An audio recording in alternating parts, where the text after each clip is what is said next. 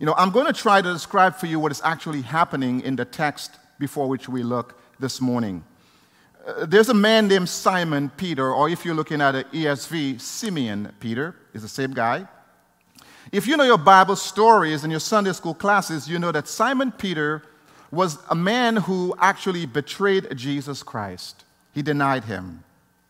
But now Peter has come of age and he is writing to these believers in the first century who are going through an incredible amount of suffering and they are on the verge of giving up their own faith. Uh, because there are some in that day who were saying that the parousia is not going to come. The coming, the second coming of Jesus is not going to happen. Uh, basically, what they're saying is that this is all you've got.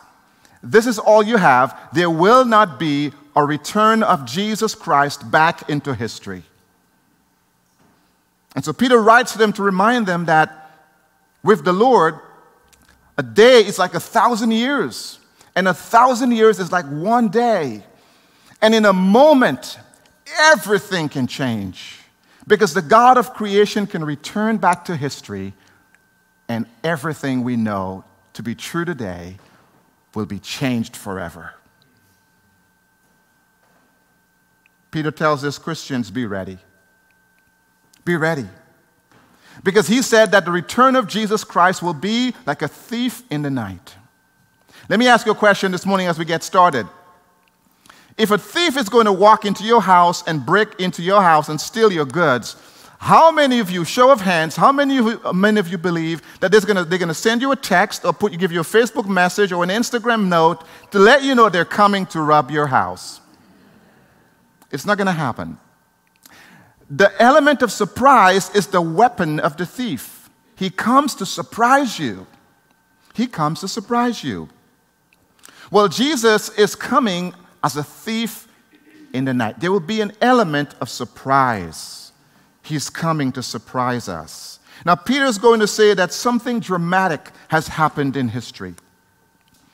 I'm sure you guys have heard this before because I know that Josh teaches the Bible and he teaches the Bible systematically. So you, I'm sure, have heard of the four pillars of history. First, there is the creation. God created the world, that is. There was nothing, and in the beginning, out of nothing, God spoke, and everything that came into being came into being by the spoken word of God. Creation. But we also know that there's a second movement in history, which is the fall. Man fell from his righteousness and from his original design in which God created him to be holy and righteous and good. And then the third pillar of history redemption. Jesus Christ was born, and we sang about this just a while ago. Uh, Jesus was born into history to redeem man from our sin and to give us back our God identity. And then we know there's ultimately going to be a restoration of all things because Jesus Christ is coming back again in power and great glory, and he's going to redeem all of history. In fact, the Bible tells us in the book of Romans in chapter 8 that all creation is groaning for its redemption. There's something in us we know is not the way it was meant to be. And so Peter is saying to these Christians to wait for and hasten the return of Jesus Christ back into history. Uh, the word that Peter uses here is a Greek word that actually means to run alongside of. He says that you and I must run alongside Jesus' rhythm in history. That Jesus Christ is coming back and when he comes, he wants to see a church that is fully engaged in running alongside him as we pursue lost sinners, as we love God, as we love our neighbor, as we love ourselves, and as we point people to salvation. Just as we heard earlier from Annie and what she's doing in Africa, pointing people to Christ so that all the world could be redeemed because one of these days, Jesus Christ is coming back in power and in great glory. You open up your Bible to Revelation chapter 21 and you see the scene. And you don't have to turn there this morning unless you want to. Uh, but Jesus is coming and he says, I'm going to make all things new. That's restoration. That is restoration. And so this morning, the kingdom of God has come. It has come in the person of Jesus, it has come in the coming of the Holy Spirit. When Jesus Christ left this earth in Acts chapter 1, the Bible says that after his resurrection, that he went proclaiming the kingdom of God. He talked to them about the kingdom of God, the reign of God, the rule of God over creation. And how is it that God is ruling over creation but through you and I who are the redeemed of God? You see, the Spirit of God now dwells in us. And through the Spirit of God, we are calling all of history to Christ. We're calling the lost to Christ. We're loving our neighbor as we love ourselves. We're doing all the work that needs to be done to bring people into the kingdom of God because one of these days, Jesus is splitting the clouds and returning for a redeemed church. So the question is how do we prepare for this coming kingdom of Jesus Christ back into history? The kingdom that already is through the witness of his people, but the kingdom that is coming in its full manifestation when Jesus Christ comes back a second time into history. The first thing we need to see this morning from the text that John has already read for us is that we need to live with a kingdom centric posture. We need to live with a kingdom minded posture. What do I mean by that? What I'm trying to get across to you this morning is that we need to run alongside Jesus and his purposes for our lives. We need to run alongside Jesus and his purposes for our lives. You know, in the rabbinic tradition, the rabbi's teaching was crafted in such a way to help people halak. The, the, the, Hebrew word here is the word that means to walk. God's purpose for us is to walk with Him. And that was the exact enterprise of the rabbi. It wasn't about what you thought, it was all about how you lived. It wasn't about what you knew, it was all about how you walked in the path of righteousness. And so to be in the kingdom of God is to walk with the king. To be in the kingdom of God is to actually walk with the king, to walk with God. And that is exactly what God has for each of us this morning to walk with Him. But you know, Christ Church, many today have an empire mindset about our lives here on earth. You know, in the empire, it's about power, isn't it? But in the kingdom, we are giving away power. In the empire, it's about what works. In the kingdom, it's about what is true. In the empire, it's about me. In the kingdom of God, it's about others. And so we see the difference between empire thinking and kingdom thinking. And Peter says, before we go any further, he said, let us check ourselves to see if we're even in the faith. He said, let us have a little check with ourselves. He says, check yourself and see in chapter 1 and verse 3 through 8. Peter says, confirm your calling.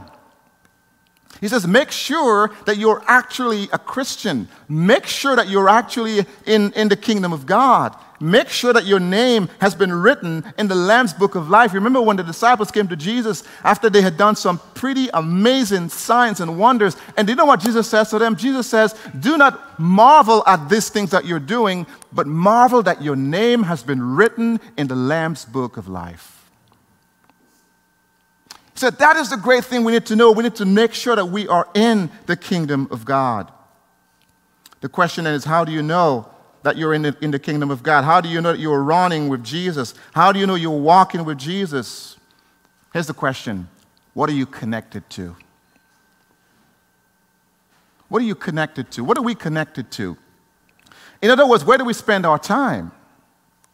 You're going, to, you're going to know who you're walking with by where you spend your time. Are you in the Word? Are we in the Word? Are we in Facebook and Twitter and Instagram and uh, everywhere else there is TikTok? I've, I have not got into TikTok yet, but I know it's popular these days. Where, do we, where are we connected? How are we connected?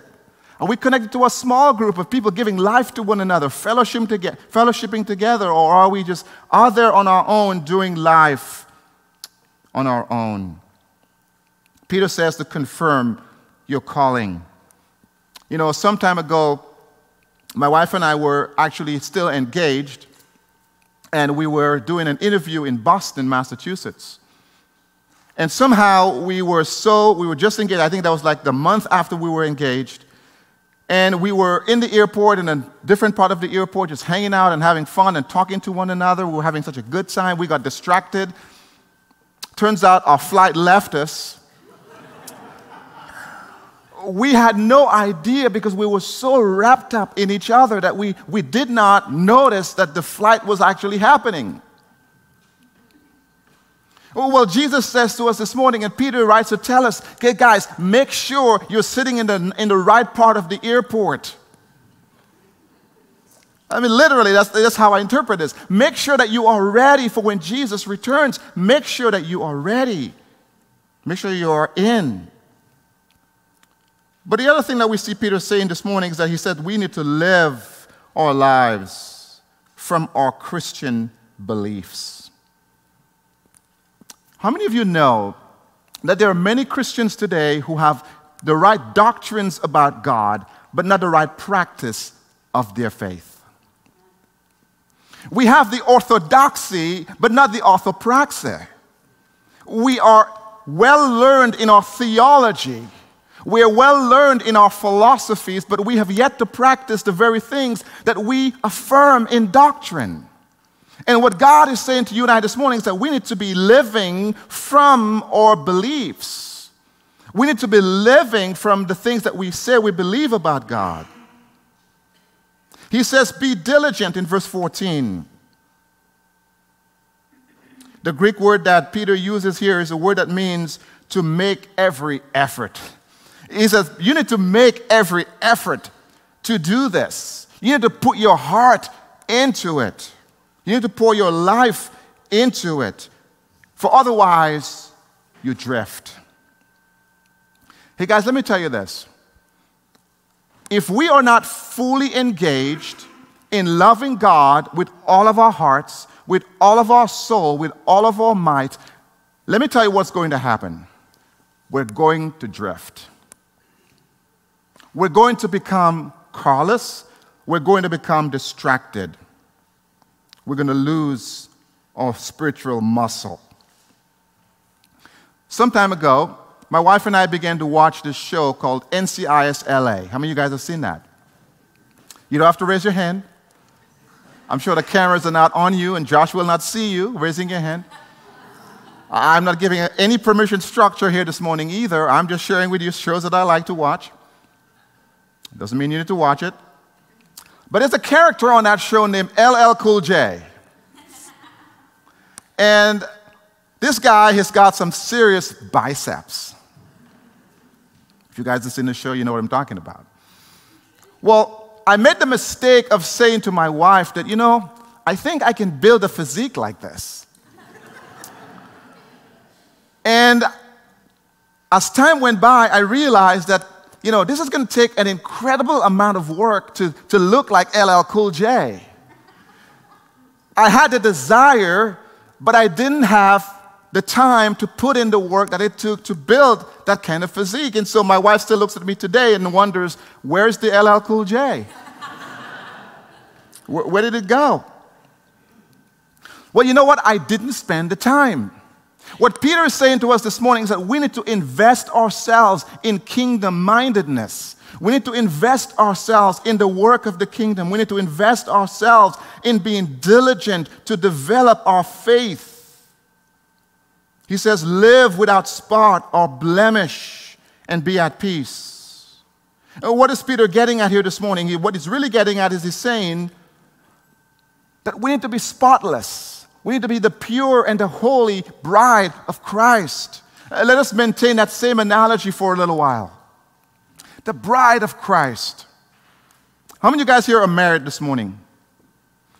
How many of you husbands remember that day when you stood at the altar and you looked right forward from this direction and saw the bride dressed in white and coming down to you?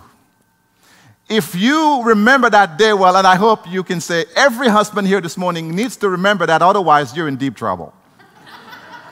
Like, if you cannot remember that day, you are, you are in trouble. I am sorry to say that.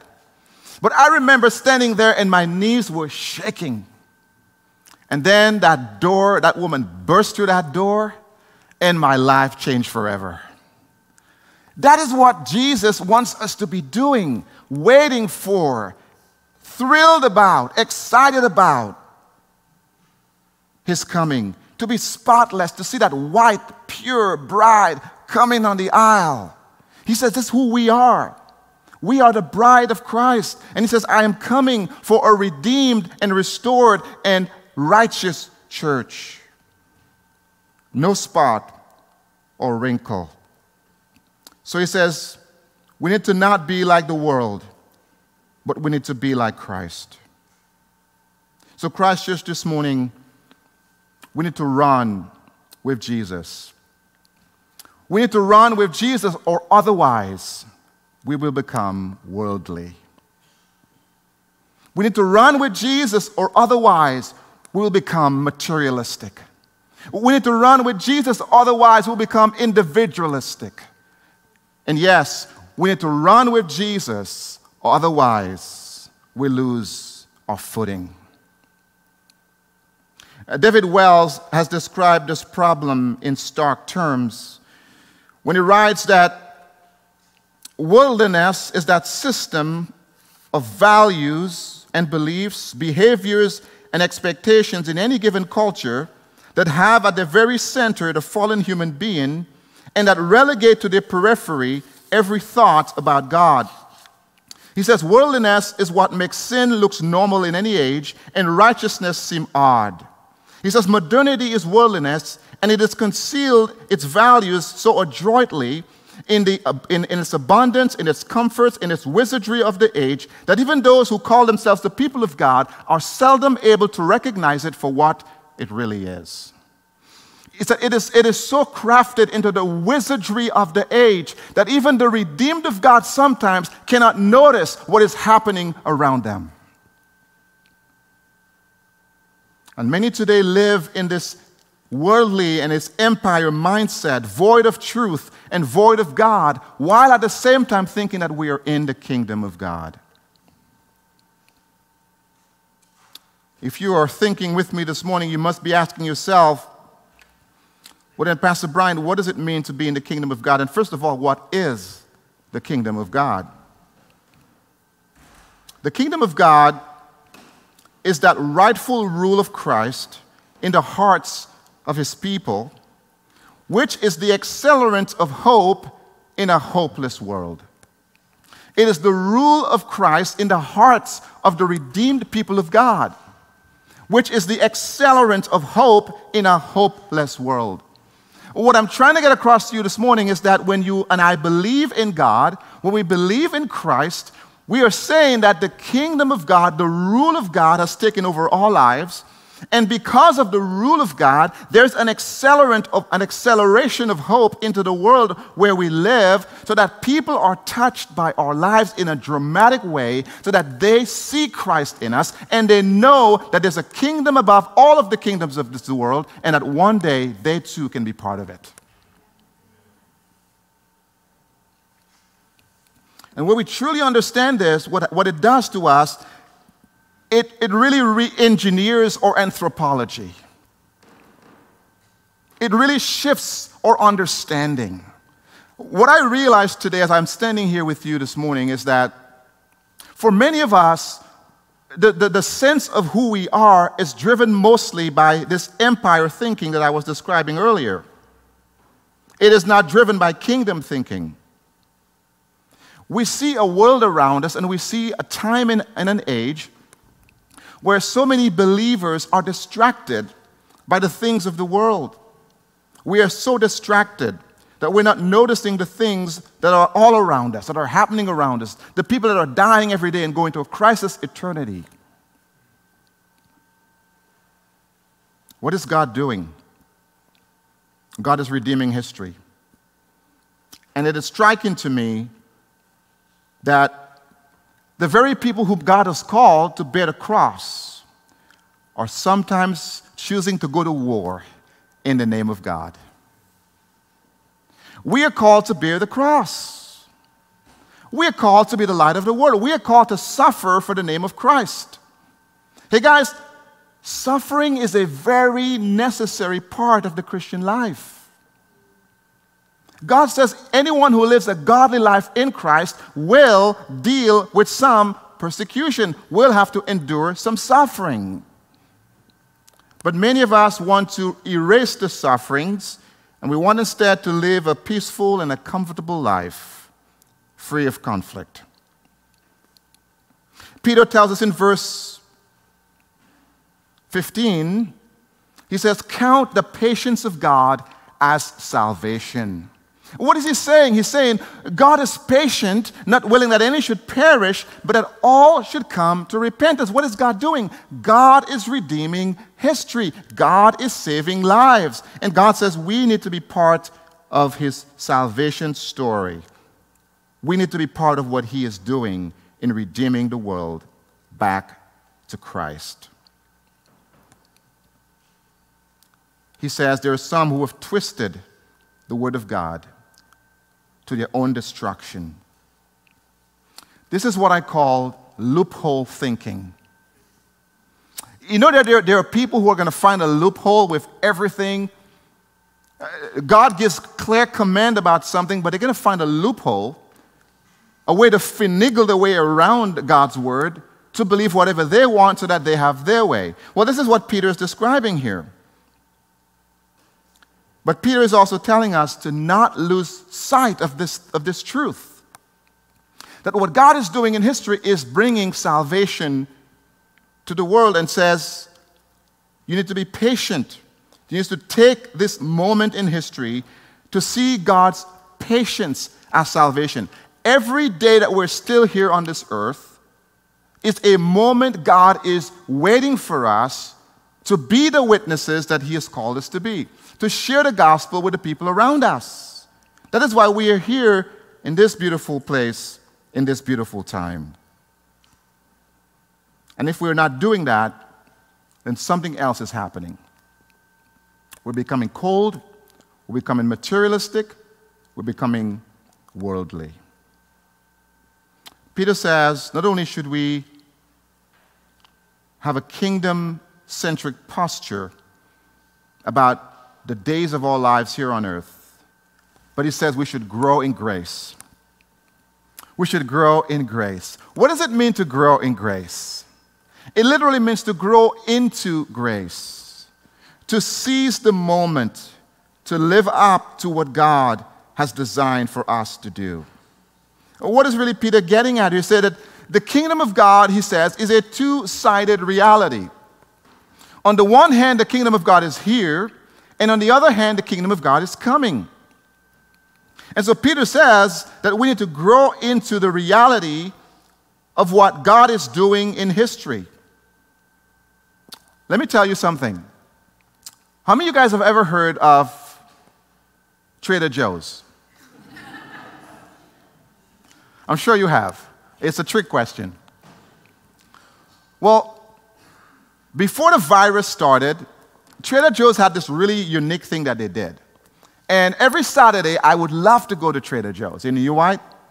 Because every Saturday, they brought out all these delicious things and they have you taste them. You know, they have all these different uh, macaroni and cheese, chili sauces, uh, different coffee blends, and all kinds of different things. And you would come in and you, you would taste a little bit of it and see if it, do you like it. Well, if you liked it, guess what you did? Come on, guys, you got to do better than that. If you liked it, what do you do? Yeah, you buy it. Well, what, what Jesus is really aiming for and what Peter is really aiming for this morning is that he's saying to us that, hey, you guys, you are out there giving tastes of the kingdom to people all around you. The question is, do they like it? And if they like it, guess what they're going to do? They're going to see the need to turn and to get on their knees and to let Jesus be the Lord of their lives if they like what we're offering. And what I'm noticing around me every single day as a pastor, but just as a human being, is that Christians have become so distracted, we become so materialistic that we don't think about what the kingdom of God is all about. Instead, we think about what we are, are doing ourselves. So we're distracted, and it's time for us as a church to turn back to the light of God and to begin to grow into grace, to grow into what God intended for us when He saved us. Every one of you this morning, when God saved you, however long that was, however recent that was, when God saved you, what, guess what He did? He put within you a clear purpose and a clear destiny. And He says to you, grow into that. Take ownership of it. Realize it. Live in it. And watch God bless your life for the glory of Jesus Christ. In verse 17, Peter says, Take care that you're not carried away with the error of lawless people. Once again, he is using the same word, be diligent. He has used this phrase at least six times in the text in, in, the, in, in 2 Peter uh, to, to, to put that sense of urgency within the people to whom he's writing. He says, Be diligent. Know your purpose. Live out your purpose. Don't just live life on a daily basis without trajectory, without clarity, without a sense of direction. Live out of a clear purpose. But Peter also says, don't be led away or carried away, rather, in the Greek, by the error of sinful people, or wicked people, rather. He said, There are people out there who have directions for us. They, they, they, tell us this is where your life should go. These are the people on television, these are the people who are sort of the, the motivational speakers. They have their own vision of what they think our life should be. But Peter says that there's only one person who gives your life direction, and that is Jesus Christ. And so the question is, what are you connected to? What are you connected to? If you're connected to Jesus, then you're going to see who you really are in Christ, and you're going to walk in His path and in His, in, in His ways, and you will realize God's purpose in your life.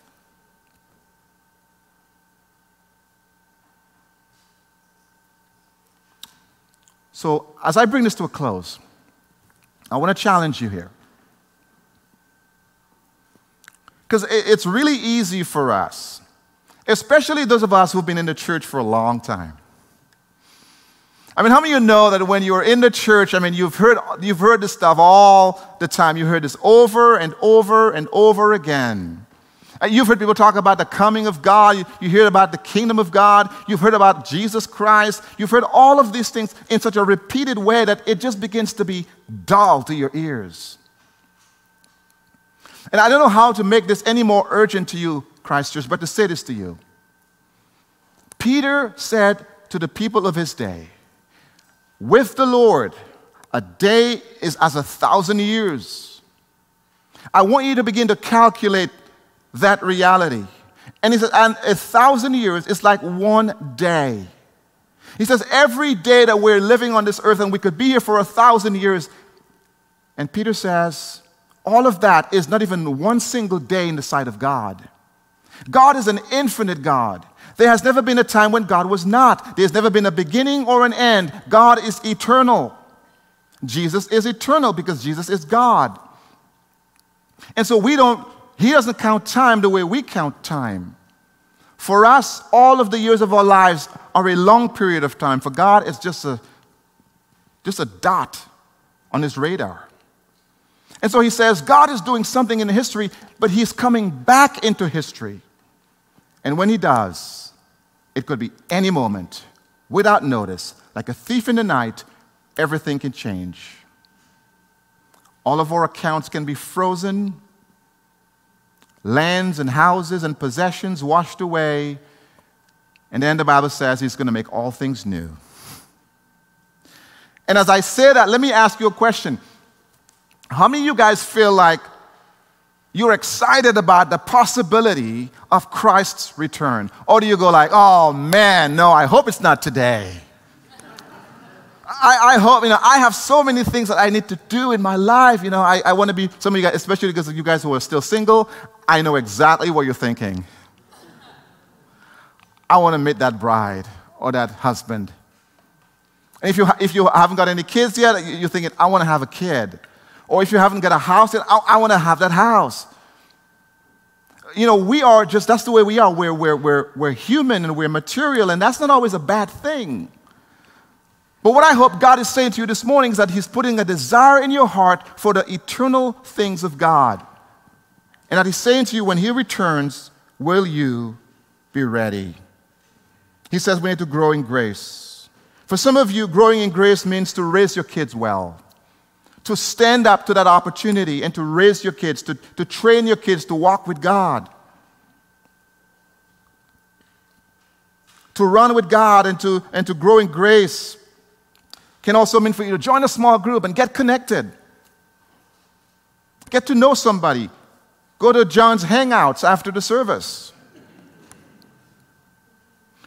To grow in grace sometimes can mean for you to quit Facebook. And I mean that literally. Or Twitter. Or wherever you do your social media. Anything that is distracting you from seeing Jesus as the one single affection of your life. Or it could be fighting some sin in your life. Whatever that is. Growing in grace could mean starting something new, starting over again. I mean, don't you love the fact that we serve a God who lets us start over again? No matter where you are, no matter how far you've drifted, God allows us to start all over again. And I pray for you, Christ Church, today that in the power of the Holy Spirit, a new work would begin in each of our hearts. So that if Christ were to return today, you would say with the Apostle John, Even so, Lord Jesus, come. So, Father, we pray that our hearts would be raptured with this truth that in any moment now, uh, the kingdom of God could come with such power and such glory that our lives would change forever. And we would enter into an age where Jesus Christ is king over everything, and all the kingdoms of this world have become the kingdom of our God and His Christ, and He will reign forever and ever. Amen.